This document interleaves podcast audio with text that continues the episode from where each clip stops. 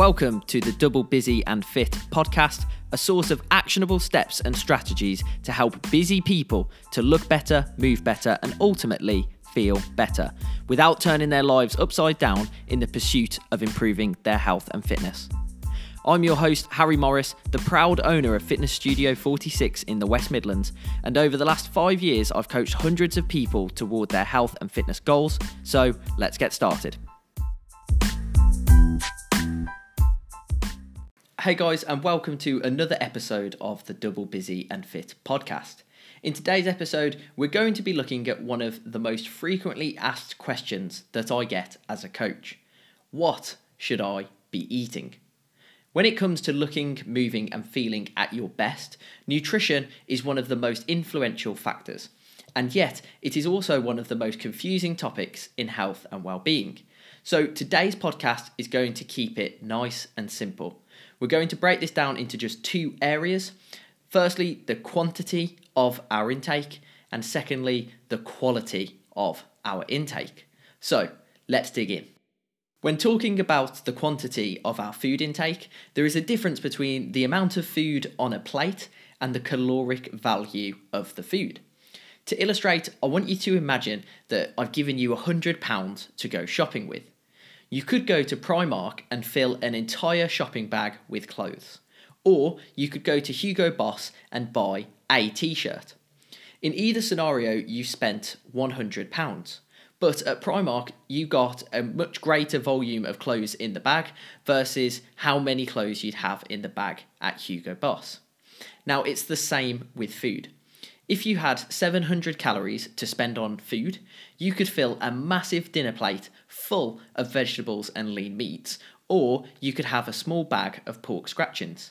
So when we're talking about the quantity of our food intake, we're talking about the total caloric value, not necessarily just the volume of food on the plate. This raises the question, how many calories do you need? And it varies massively from person to person, because there are so many factors that can influence somebody's calorie requirement, such as gender, age, height, weight, how much of that weight is fat versus lean body mass, somebody's activity levels, their genetics, and other factors too. It's also worth noting that your calorie requirements will change at any given time as these factors change. And it will also change if you need to adjust your training goal, perhaps focusing on building strength after a period of losing body fat. So how do we do it then? How do we know how many calories a person needs? Well, step one is to actually set a calorie target.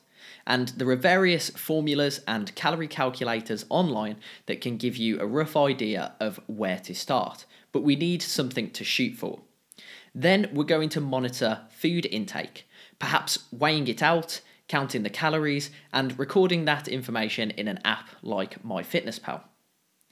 We'll then see what that does to your progress and results, so that needs to be monitored as well. We can look to things such as scale weight, inches, so the measurements of your body parts, your body fat percentage, progress photos, and performance in training over time. We can then adjust the calorie target when necessary in order to continue getting great results. Now, I know what you're thinking. Do I really have to weigh out my food, count calories, and record all of that progress? Because it sounds like a lot of work. And my answer is that you don't have to, because there are other ways to monitor and adjust your food intake, and those methods may be better suited to certain people. However, I've personally been tracking my food intake and results since 2015, so for 7 years now, and I strongly encourage all my clients to do the same. Why? Because it creates awareness, and awareness precedes change. So if you don't accurately know your calorie intake, then it's very difficult to change it. Our ability to successfully manage our calorie intake will determine whether we lose or gain weight over time, as well as our overall health, energy, and performance. So to me, that is an investment worth making.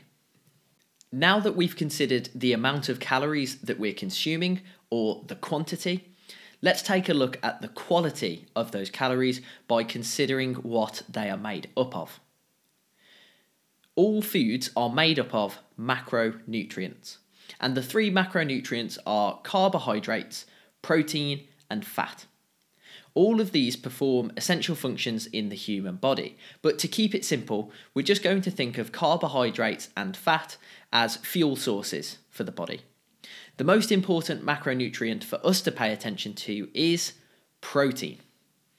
Now, protein is responsible for the growth and repair of cells. Think of proteins like the little Lego bricks that all add up to build an amazing creation. The body is constantly trying to remove the bricks and create breakdown. So it's our job to continuously get more bricks to build the body back up, or else it can begin to fall into disrepair. If we don't replenish enough protein, then we aren't going to be able to maintain healthy cells. Our hair could go thin, our nails could go weak, and our muscle tissue can't repair or grow properly. This makes protein a very important thing to have for anybody wanting to look, move, and feel at their best. How much protein then do we need?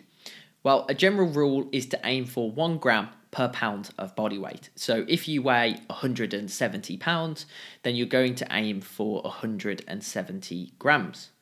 Now, this is just a general rule, and there are different scenarios where somebody could require less protein or potentially even more. But aiming for 1 gram per pound is definitely a good general place to start. And this is most likely going to mean that you'll be having protein with every meal. Now, when discussing food quality, it would be remiss of me not to mention micronutrients as well. This is a term for vitamins and minerals. Now, I like to follow some general rules here in order to improve your food quality. Firstly, you're going to eat the rainbow.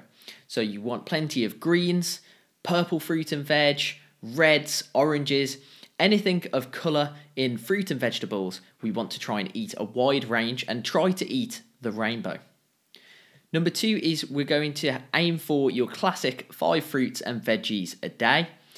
And number three, we're going to eat fresh wherever possible. So look for foods with a short shelf life, stuff that would rot easily unless it's eaten quickly. And where possible, you could even try to shop organic. The goal is to continuously work on improving our food quality. But that being said, don't allow yourself to lose sight of your calorie intake or your protein intake in the pursuit of optimal food quality. In summary, when working on your nutrition, simplicity is always best. We're looking to bring our food quantity and quality into alignment with our goals as consistently as possible. So start with your calorie intake, ensure that you're having enough protein, and always strive to improve your nutrient intake and food quality. Every day won't be perfect. You are going to have high calorie days and low calorie days. You're going to eat foods that aren't highly nutritious, and that's fine. That's just life. But remember, it's not about perfection, because no one will be 100% dialed in 24/7, 365 days a year. It's simply about being as consistent as you can. Consistency is what is going to get you the results that you're looking for.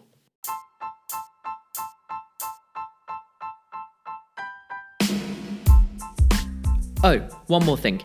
If you want to look, move and feel better, but you're not sure where to start, or perhaps you have started and you're not seeing the results you were hoping for, then you need to check out our Ultimate Health and Fitness Scorecard.